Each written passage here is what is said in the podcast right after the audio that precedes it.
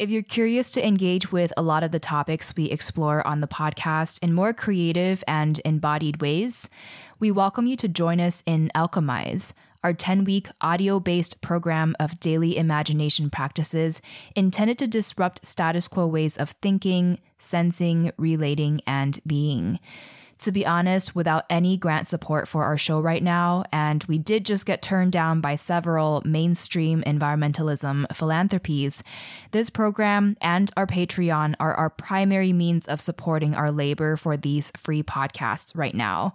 We really want to remain untethered to corporate interests, and every small contribution to our Patreon or enrollment in our program Alchemize helps to ensure that we can continue producing these vital conversations that feature voices and perspectives often sidelined from mainstream media. So if you value our work and want to dive deeper with us, join us in Alchemize today at greendreamer.com slash alchemize and join our Patreon starting at just $3 at patreon.com slash greendreamer. Thank you so, so much for however you are able to support our work during these critical times. We are so deeply grateful. Hey, it's your host, Kamea Chayne, and you're listening to Green Dreamer, a community supported podcast exploring our paths to collective healing, ecological regeneration, and true abundance and wellness for all. As a show mostly reliant on listener support, we are calling in for more direct contributions starting at just $2 to help us reach our Patreon goal to be able to keep the show going. So if you're learning from us and valuing these conversations, join our community at greendreamer.com slash support. And also, we just relaunched our weekly newsletter. So, if you want our episodes' recommended resources and juicy takeaways sent to you, you can sign up at greendreamer.com. And now, on to today's episode, where we're speaking with Shilpa Jain. I love that phrase hurt people hurt people and I was, you know, doing some of my work several years ago and someone uh, someone added and they create institutions that hurt people. So hurt people hurt people and create systems that hurt people.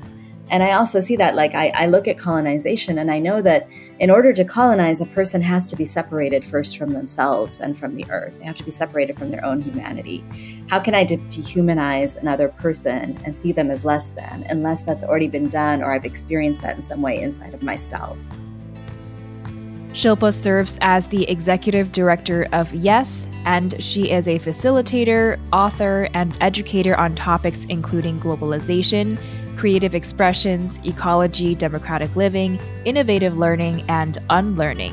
One of Shilpa's pivotal earlier moments was when she left what she names the trappings of academia, DC, and the path of professionalism that were laid before her so that she could work in greater alignment with her soul's calling. So she begins here by sharing about that turning point in her life.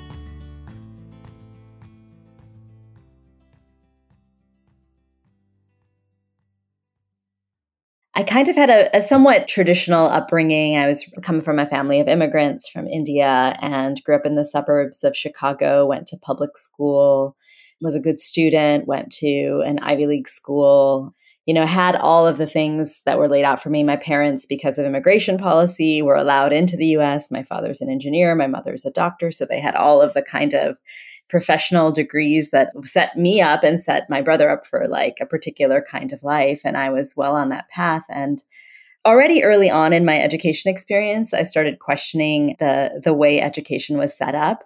In that I saw like a lot of my friends who we all started out together were slowly tracked and separated. And a lot of people's talents and gifts were sort of thrown out of the system so already in high school, I was like, I don't understand why we're testing people and why we think that is a measure of intelligence because I saw all of these friends with, you know, now what I know is like different kinds of intelligences, different kinds of gifts, different kinds of strengths. Those weren't valued because they weren't in the traditional setting. So I was, I was already questioning some of that, went to college and that questioning continued, it deepened. And then as I graduated and went forward, I was working in international development in Washington, D.C.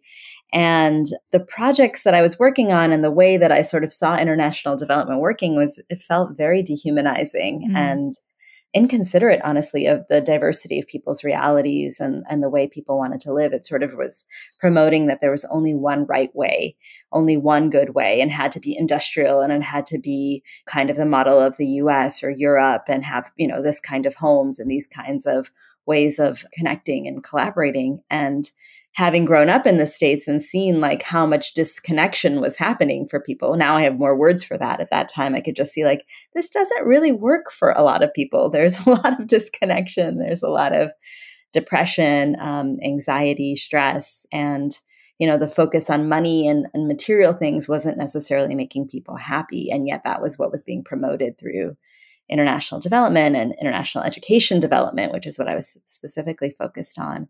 And so I had an experience that kind of kicked it all off for me. I was sent to Morocco as part of the company that I was working with.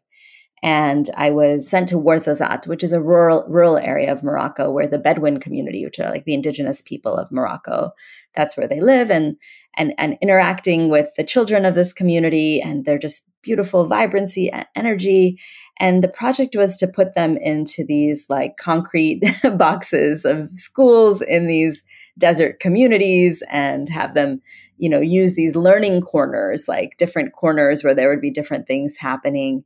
And I just like looked at this and I'm like, these are the, these children, this community has been like thousands of years in the desert. And with an ecological background that I had, I was like, we need to really learn from them, not like the mm. other way around. We don't need to disconnect them further. We need to learn how do they survive because that's what's coming for us. All of these challenges and climate and how to be resilient and how to be culturally connected and and they were so creative and all these things were happening and I I got really sick after that project and I just was like I can't I can't fathom how this can work can make any sense and so I tried for the next like several months to try to find something good, you know, find somewhere where people were really being respected and fine and appreciating the diversity of of different ways of living and learning.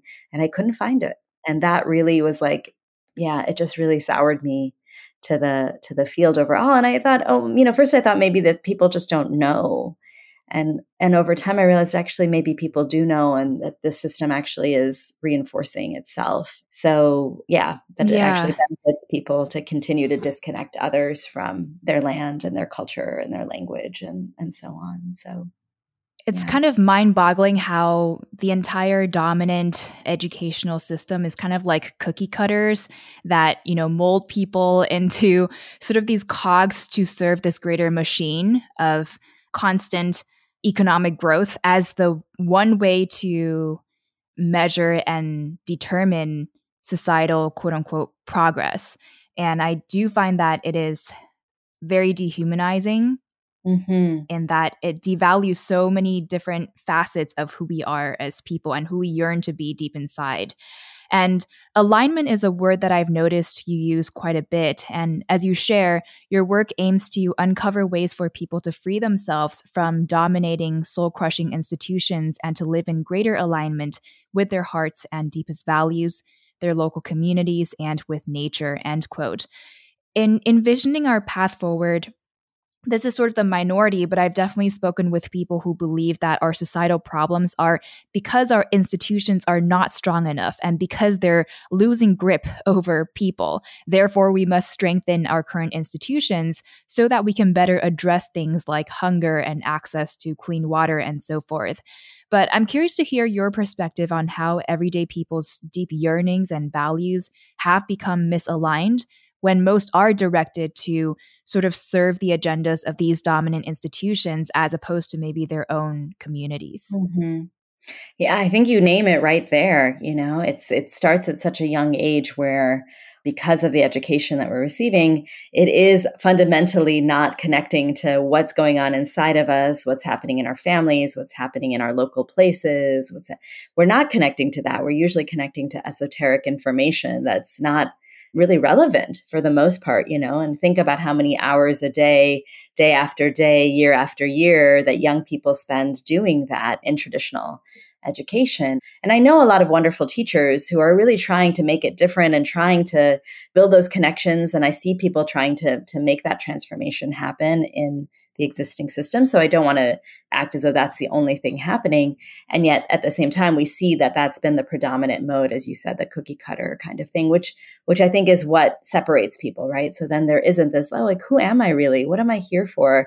What is the particular genius, you know, or particular gifts that I've been brought to this world for in this time, in this place? What's, you know, what's there for me? And how does that relate to the other people here? And how does that relate to the environment that we're in and yeah issues of both social justice and environmental care and stewardship right? They're all intertwined.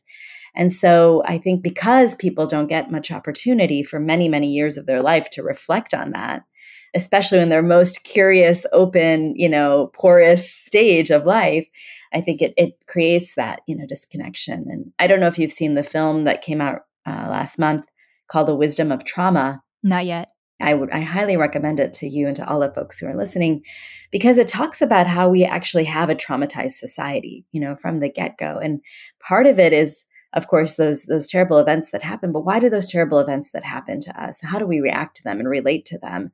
Well, a lot of that disconnection, you know, those those events that are often triggered by other people's disconnection, whether that's abuse or harm or some other kind of addiction, that's often those things are triggered by other people's disconnection. We get disconnected. That furthers the trauma in our whole society. And those institutions that have been set up, and I, I do, you know, originally I had this idea, okay, if it was just good people in these institutions, they would change the institutions.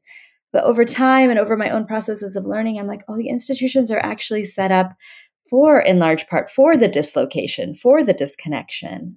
And that was a fundamental shift in my own thinking. I used to think, oh, the system's broken. We need to fix it. And then I started to think, actually, the system's working as it intended. We need to let it go and build new things and build different ideas and options that are more rooted from our own inner questions, our own interactions, deep interactions, authentic interactions, and relationships with each other, with the earth, and how we can build from there. And we have, of course, we also have all of those models that exist around the world and in many, many communities. So we can draw from those. It's not always reinventing the wheel, but it is like, huh, maybe we turn to and draw inspiration from other people who are a little bit less institutionalized and have some other access to to some other information and ways of being. Right. So, yeah. What you were just talking about speaks to this common saying that has inspired your parallel thinking in terms of collective healing and liberation this idea that hurt people hurt people. How do you tie this sort of individualized explanation to the greater systems of extraction and exploitation that so many are hurt by and bound within today? And also, mm. I wonder are we not going deep enough into history when we attribute a lot of our global crises today to something like colonialism? Because what if it leads us to overlook the historical traumas of those who had inflicted harm in those times and felt a need to dominate others? Of course, not to dismiss accountability, but to reach a point where we can trace the roots even more deeply and you know, see people more deeply and reverse this pattern of hurt to find collective healing. Yeah, thank you for that. Yeah, absolutely. So I love that phrase hurt people hurt people and I was, you know, doing some of my work several years ago and someone eh, someone added and they create institutions that hurt people. So hurt people hurt people and create systems that hurt people. Mm and and so but conversely healing people are healing people and creating systems that are healing people. And you know over time what i've realized is actually both of these things are operating almost all the time. There's the cycle of hurt that's happening and there's a cycle of healing that's happening. And in any moment i might be the one hurting or hurt or healing or supporting the healing you know so mm-hmm. all of those roles are are coexisting at any given moment as as they might be for any one of us in the world and I also see that, like, I, I look at colonization and I know that in order to colonize, a person has to be separated first from themselves and from the earth. They have to be separated from their own humanity. How can I de- dehumanize another person and see them as less than, unless that's already been done or I've experienced that in some way inside of myself? And so I, yeah, looking further back, looking further back. And you know, I, don't, I read the book Ishmael many, many years ago. I don't know if you've read that, but what they what they talk about is like ten thousand plus years ago, actually, when we separated from the land, and the first separation was thinking that we were better than animals, we were better than the land, uh, better than yeah, better than animals, and we could control the land, and that separation And so that book kind of chronicles that separation and then what it gave rise to. Because as I disconnect from earth and my my place in the web of life and my part in the web of life and see myself as above the web of life as a human being, then that can give rise to these complex societies that create more hierarchies, that create more separation, more division and, and divisiveness. And of course, that grows and grows and grows and over time. And because the divisiveness begets more divisiveness, um, the trauma begets more trauma, right? So the traumatized person experiences that they and, in you know imbibe that trauma because we're human because we have reactions you know so we take on i take on that trauma and i take that trauma to somewhere else and then I traumatize something else, or I create systems. If I have that role or that power in society, I can create systems that enact or further solidify that trauma. And so more people experience that trauma. And oftentimes the way it works is it's very tricky, right? Because I, I'm like, I'm taught, oh, this is a good thing. There's a part of my moral goodness that wants to be intact in that whole process. So though I'm trying to like do something, do, that I might be doing something that's fundamentally separative, I'm actually thinking, oh, this is something good, right? So all colonizers had a, a civilizing agenda, a moral agenda, right? It wasn't just like we want to exploit and rule and take. There was also this work to make it, oh, no, no, we're doing something better for these people. We're doing something better for this land. When we cut it all down, we're doing something better for it, right? There's a story that, that gets woven into that. And though why I can look back and you can look back and be like, that doesn't make any sense. It doesn't sound right at all. I see how all of the time the mind is trying to justify anything that is separating or, or distancing or dehumanizing or violent. And so how do we work with that?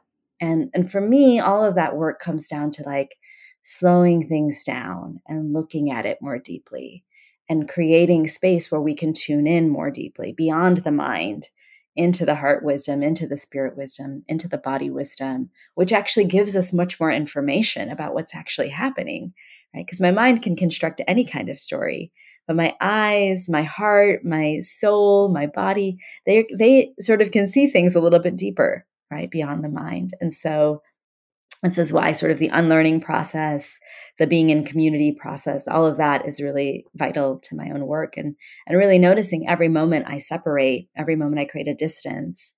Oh that's another moment that there's an opportunity for healing that that comes out of trauma and that that will be inflicting trauma further. And how can i slow that down and and try to weave it towards that that cycle of healing instead hmm. um, and do that collectively not just alone a theme that I see across your thinking is looking at the practices that are causing harm and then sort of flipping them on their heads. So we're moving away from that. So, for example, the idea that hurt people hurt people uh, you take that to healing people are healing people and creating systems that are healing people. And even deeper, you say freeing people are freeing people and creating systems that are freeing people.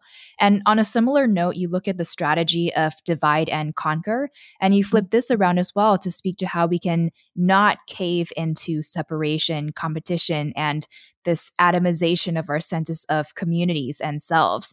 Can you expand more on this, especially given that a lot of people are having to work against these divisive forces within a culture of individualism that, even without any external pressures, might lead to a narrowing purview of the self? Yeah, absolutely. You know what what you named and how I'm trying to to reflip it is is exactly kind of what's alive for me too in my work and um so I think it, it, all starts with that that acknowledgement of like the I, right? That I exist. And it sounds funny because it's not about promoting individualism, but it is recognizing that there is a being there.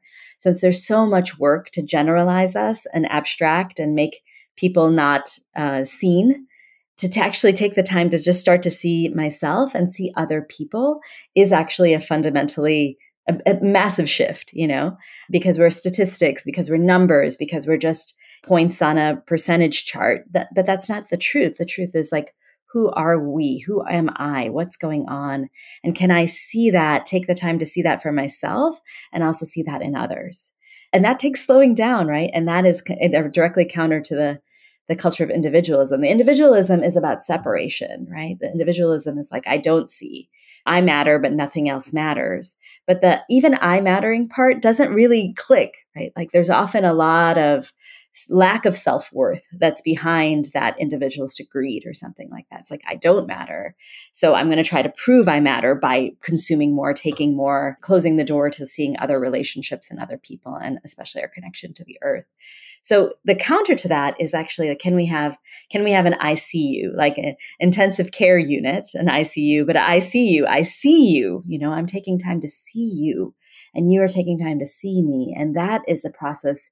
And seeing seeing where we are, seeing our earth around us, seeing the people who live here, seeing the people who are around us, seeing taking the time to see and to really see and to go deeper into that. And so, for example, one of the tools that feels really important when we talk about this is a, a tool and methodology called appreciative inquiry.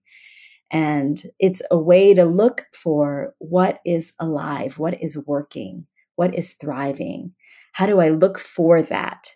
And looking towards that through my questions, through my inquiry, through my curiosity, I can build what's growing, what's working, what's really healing, what's nurturing, what's mm. connective it's contrary a bit to critical analysis, right? Where I'm looking for what's not working and pointing that out and noticing this problem, that problem, this problem, which is not a bad thing. I don't want to dismiss it. It's just that usually when I'm looking for what's not working, I find myself more disconnected and more disempowered.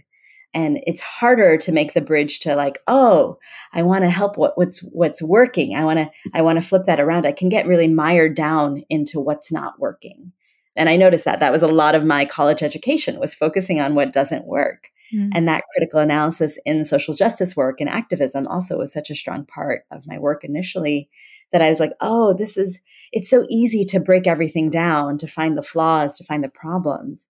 And yet it doesn't help me it doesn't help me create it doesn't help me generate. So what do i want to look for? I want to look for where are relationships that are thriving? Where am i thriving? Where do i feel most alive who can I be connected with? Who inspires me? Who motivates me? The way they're they're being uh, of their being. Where are, are groups that are doing things that are inspirational, that are connective, that are restorative or connective? So that kind of flip really shifts. That's like one of those ways to start to make that flip from the hurt and the focus on the pain and the wrong, which is not, it's, it's okay to have that come up. I'm not trying to say it can't. It's just that we have to notice how we make space for that, and then how we also make space for what we want to see growing and what we want to be moving towards. And oftentimes, in, in, even making space for the hurt and the pain, what I've learned over time is it's just space that people want to have that acknowledged. Yeah, I was hurt. Yeah, this thing was painful. Yeah, this thing was terrible that happened. When we acknowledge it and make space for it, it can also move, it can flow, it can flow out of us instead of being stuck that we're just constantly defining ourselves against what didn't work, against our own pain, against the thing that was wrong.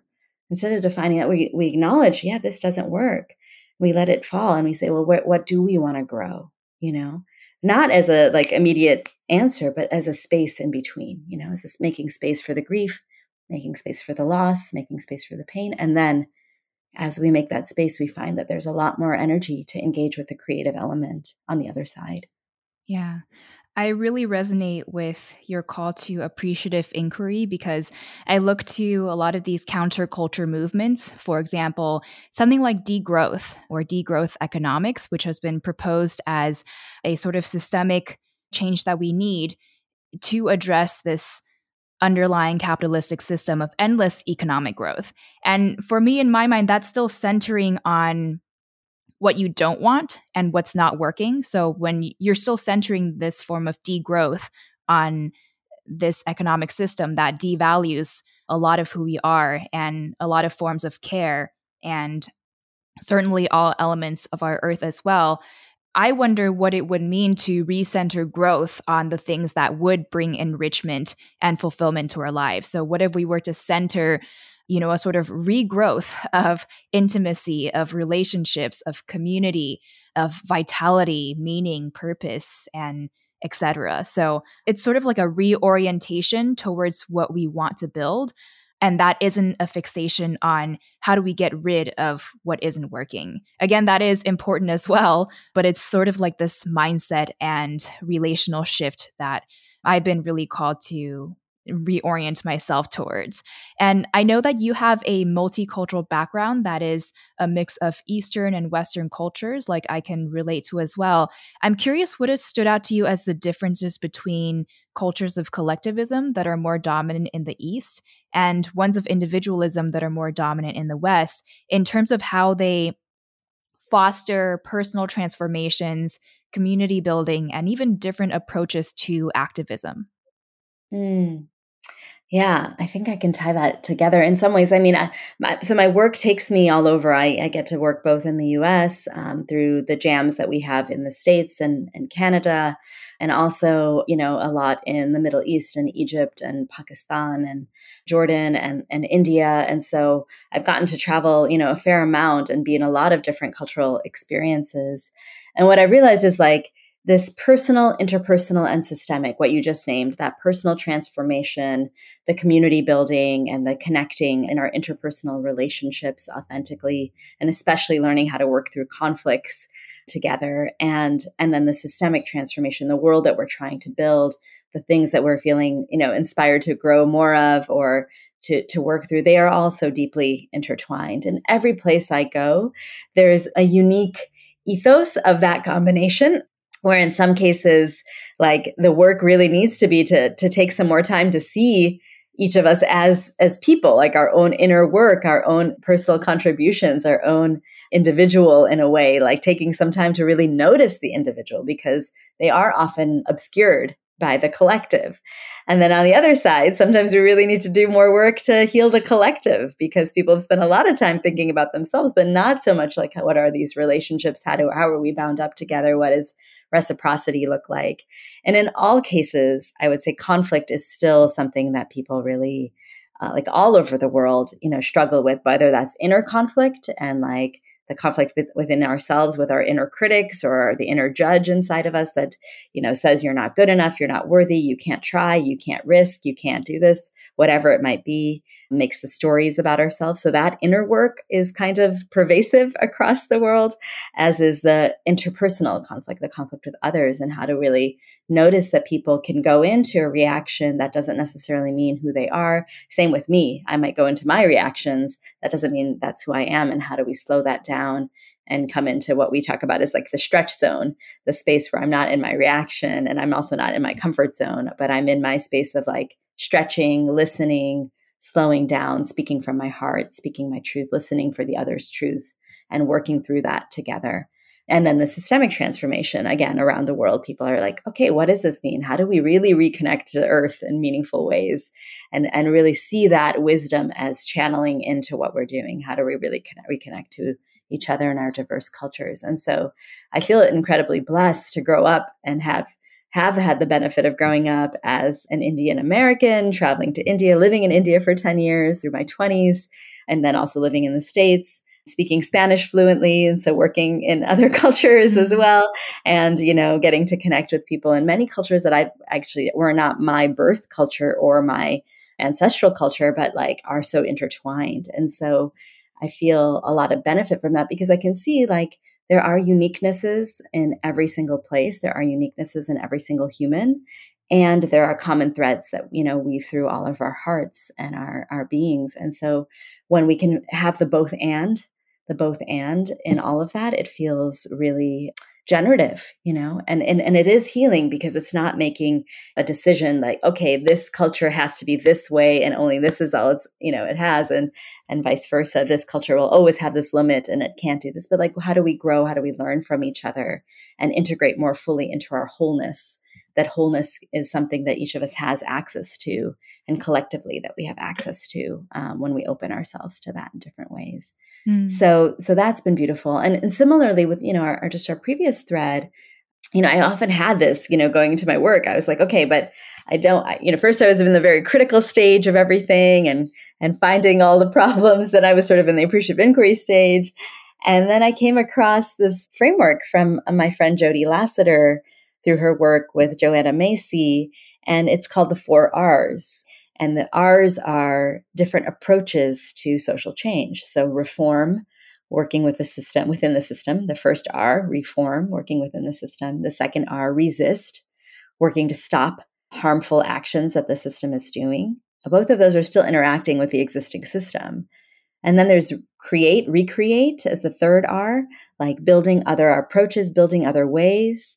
And then things that are more in alignment, things that are feel more reflective of the of the total values. And then the fourth R is imagine and reimagine. So bringing in the realm of like vision and artists and shamans and healers and academics and other people who are trying to like just help us see different possibilities and create in our imagination um, before we can even create on the on the ground. And when I came across this, I was like, oh, all of these approaches that I've seen in my life fight with each other. Mm. They are like, oh, no, you can't res- resistors. You're just a bunch of haters. Oh, well, you recreators, you're just so fringe. What's the point of that? Oh, you, oh, you reformers, you're just work. You're just like sold out, you know, and working in the, for the man. And like, oh, you reimaginers, you're just in the ivory tower. You have your head in the clouds, you know, like what's the point? And all of that fighting with each other actually is missing the point that all of those different approaches have value and they're bringing something in this time and they all have a limit you know nothing is perfect and this idea that we have to have like one way to do everything i think is part of the unlearning that we need to get you know that i know i need to work on is like ah it's not one way it's actually when the many ways can connect and see each other and be woven together and I can't do all of those other ways. Like maybe my focus is really around recreating and reimagining. That's sort of what I've been brought to this world for.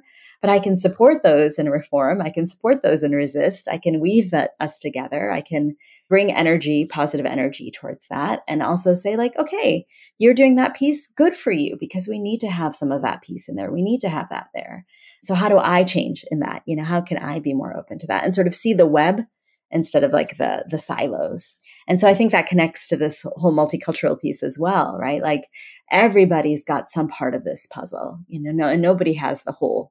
And yet when we come together and listen to each other, learn from each other, then we start to build this whole that is profound and inspiring what you said was so relatable because I definitely have noticed within the activism space where people are working, people's approaches to activism are different. And there's a tendency for different factions to take the other, you know, people that are focused on a different approach down to say that, you know, you should come do what I'm doing because this is this is superior. And of course, there are there's always discussions to be had in terms of you know how we can better strategize so we can drive change more effectively. But i love the idea of as you've so eloquently said every conflict is a chance to have a breakdown or a breakthrough. Every moment i can be building a wall or a bridge end quote. And i guess what this leads me to think about is how we do very often have internal conflicts as personal beings but at the end, end of the day we don't well sometimes we do like beat ourselves up over it but at the end of the day we know that we're that sort of conflict is guiding us towards maybe the best decisions that we might be able to make given a set of circumstances and so it leads me to wonder you know what would it mean for us as communities and collectives to take on this sort of greater, more collective consciousness so that when I have a conflict with another person, I'm not I'm not going in with the intention of wanting to win and convince this person to think mm-hmm. exactly as I do, but I'm able to sort of let go of my ego and acknowledge that there is a deep there's a bigger collective consciousness that I am a part of and that we together make up. Yes, yes, exactly. Exactly that. I mean, what I think what it takes is first just the awareness that that's a possibility because I know I kind of learned growing up like conflict is bad. Conflict is a problem. And it's taken me time, but over the years I've like, oh no, conflict is actually neutral. It's the meeting point of differences. I have a perspective, you have a perspective, and our differences could be like I like tea, you like coffee um, or it could be something much bigger. And yet it's the meeting point of differences. So, how do I want to approach that difference? That's the question. I could approach the difference, as you said, by digging my heels in and being like, this is the way. This is the only way. You have to like tea. If you don't like tea, then you're, you know, you're stupid. You're nothing. You're, you know, you're meaningless. And you, and you could do the same thing. What are you talking about? Coffee. Coffee is the only thing that matters. You know, what are you, eh, eh. and I'm, I'm making it trite, but honestly, many times this is the level of the, of the thing. I see it this way from my perspective, from my values, from my upbringing. Without recognizing I'm seeing it this way because of my values, because of my upbringing, because of my context, because of whatever. It's just a way of seeing it, it, whatever the it might be, right? And you have the same. So I could meet that conflict digging in, or I could meet that conflict with curiosity. I could meet that conflict with vulnerability. I could meet that conflict with a desire to learn, right? And so I could be like, huh, so why do you like coffee so much? What what's it about your background that made you like coffee that way? What what why do you feel so connected to that? And be curious about that, not in a, you know, well, why, why would anyone like coffee? Why, why do you like it? But like, well, no, mm-hmm. really, why do you like it? I want to learn. I want to understand your experience in this. I want to understand what's going on from your perspective. And what often happens is that that curiosity, and then vulnerably sharing, hey, this is what's going on for me. This is where tea comes from for me. This is why I, I feel so close to it. This is what's important to me about it. You know, this is where it comes from in my experience. And once we hear each other's stories, that's the game changer. You know, I can't be the same person because once I've heard your story, I've tapped into that collective consciousness that you're speaking about. I can't hear it at the level of opinion it really doesn't click because opinion often operates in this kind of like I would say this like very thin. Uh, it's a very thin thread, right? It's in it's just in the mind, but what's behind that is a story. What's behind that is experience and feeling, which are vulnerable. And when I can get tap into the vulnerability by listening to your vulnerability and sharing my own, then I tap into the collective consciousness. And that's what transforms the conflict. That's what makes it an opportunity for a breakthrough um, whether that's my own inner conflict or my conflict with someone else or my conflict with a system or my conflict you know in some other way shape or form.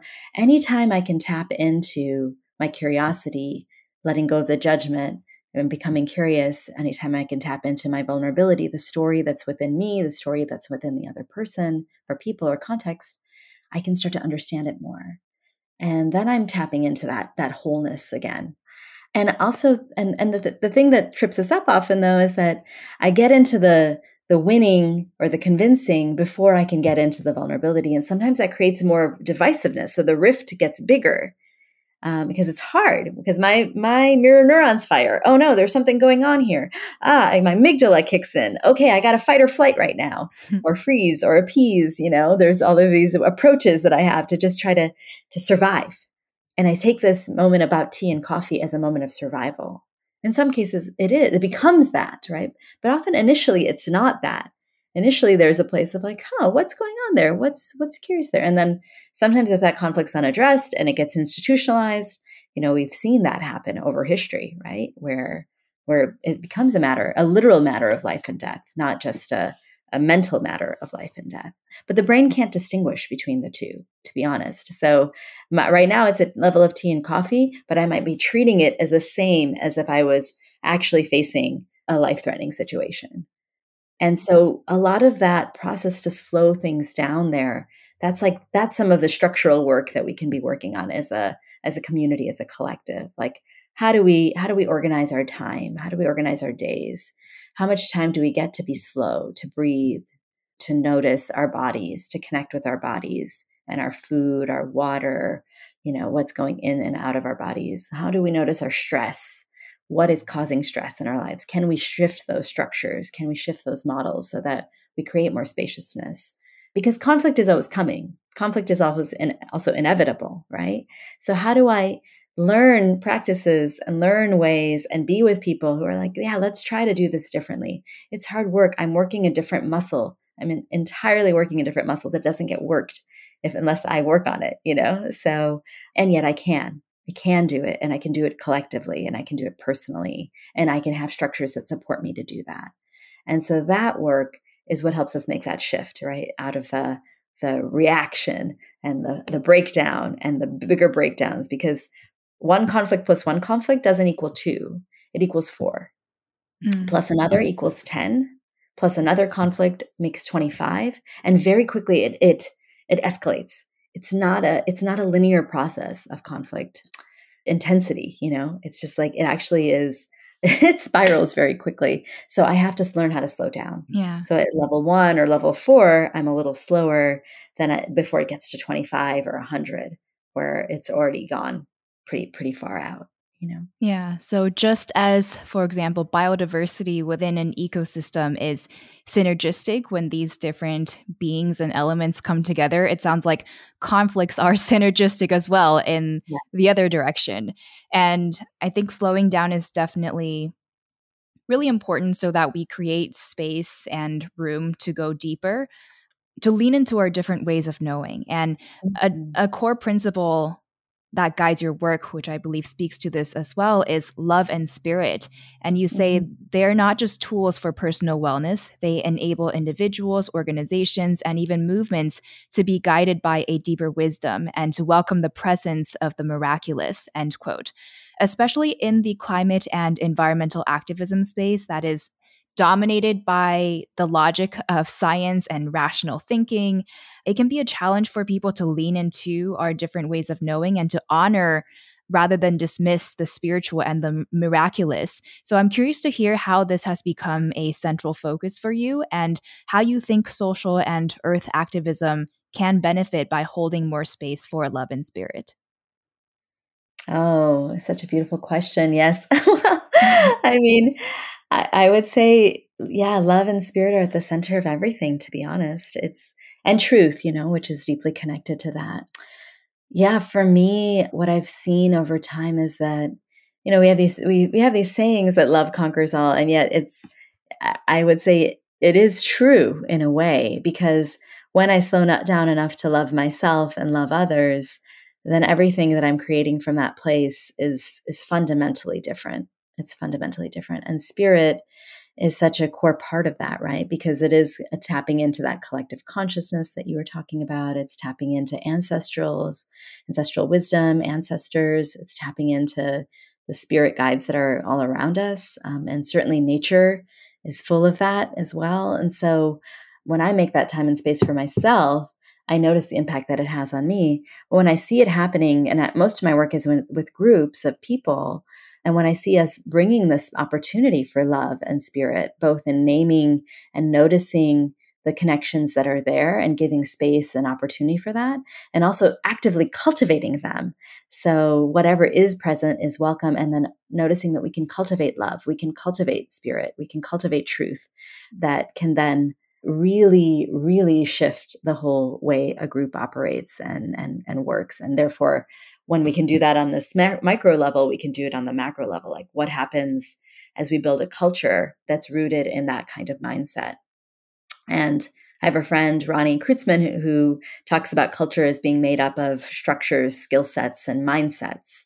And so when I think about that, I'm like, okay, I can have the mindset of love and spirit, but I need to have skills that help me uh, really e- express that, right? So those skills could be as simple as like eye contact or asking someone a question and listening for their answer, really listening. Listening is a profound skill for love and spirit. Tapping in, feeling my own heart wisdom and here and speaking my truth from my eye, you know, what's happening for me, that vulnerability is a skill set.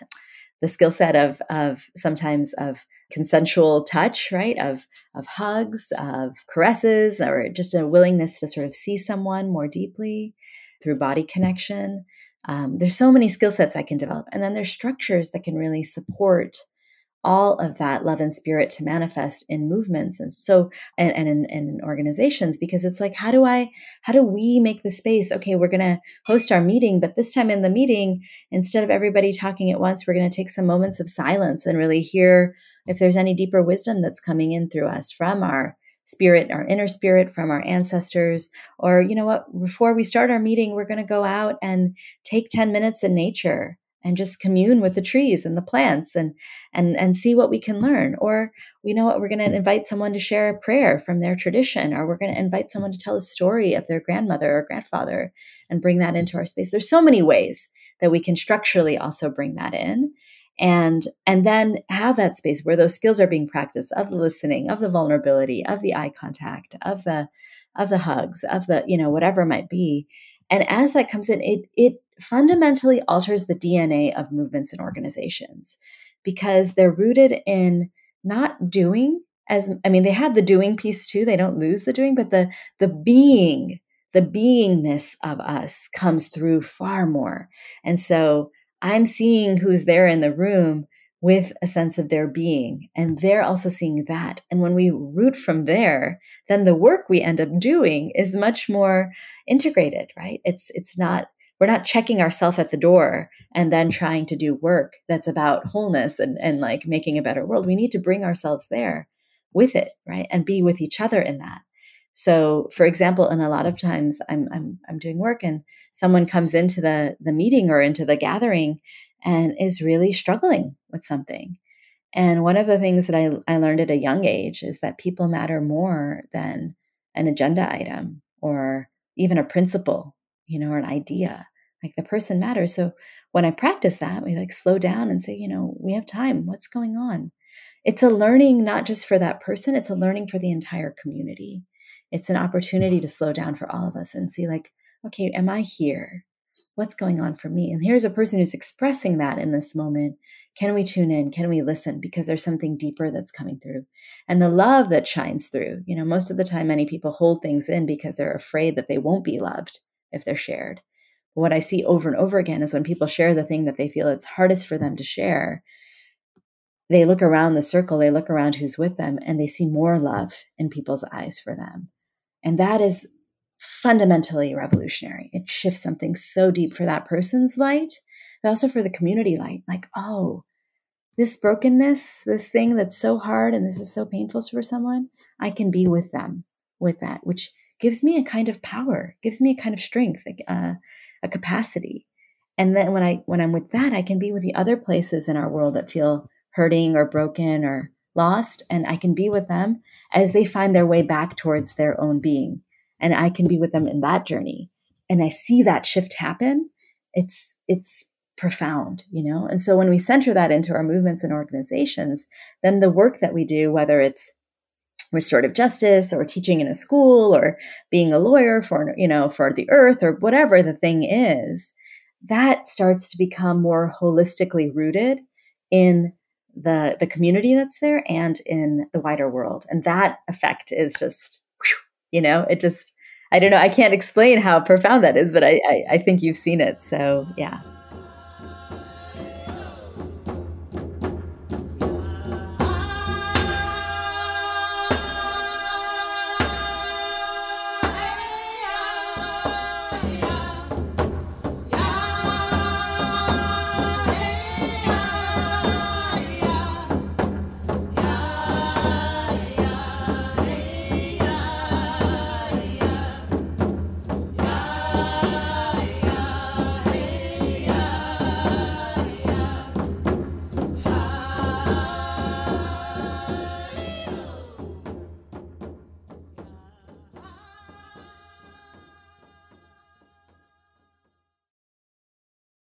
What is an uplifting social media account or a publication you follow, or a book that's been really profound for you?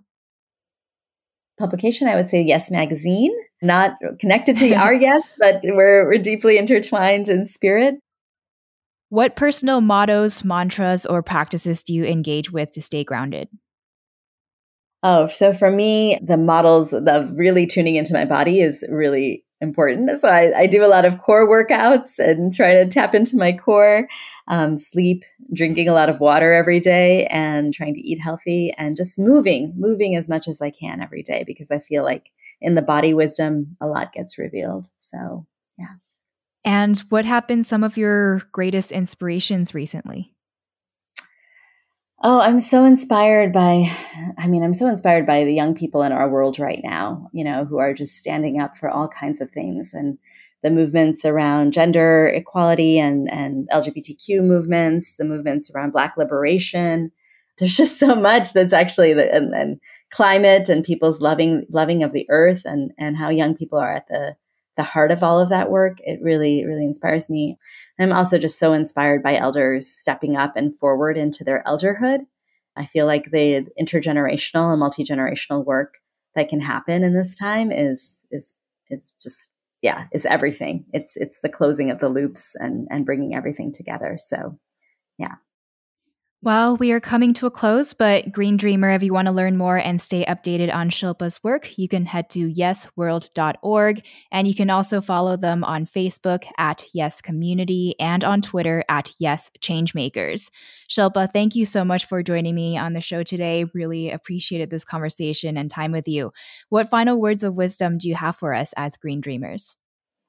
Oh, I just want to appreciate all of you. I guess my final words would just be to you know to take the time to really look inward and see who who you are and what's there for you and trust that and that wherever you look there are people who want to join you in that. So no one is alone. We actually have community beyond measure in our lives so just tapping into that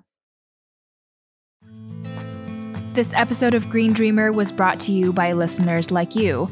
To support our community powered show to continue starting at just $2 or to make a larger tax deductible donation, you can head to patreon.com slash green dreamer. Also, if you get the chance to share your favorite episodes with friends or to write us a five-star review in the podcast app, this all helps so much and we are so grateful. The song featured in this episode is Grandmother's Song from Hand Drum Songs provided to us by Indigenous Cloud. Our audio producer is Scott Donnell, our production manager is Tammy Gunn, and I'm your host, Kamea Chayne. Take care, and I will catch you soon in the next episode.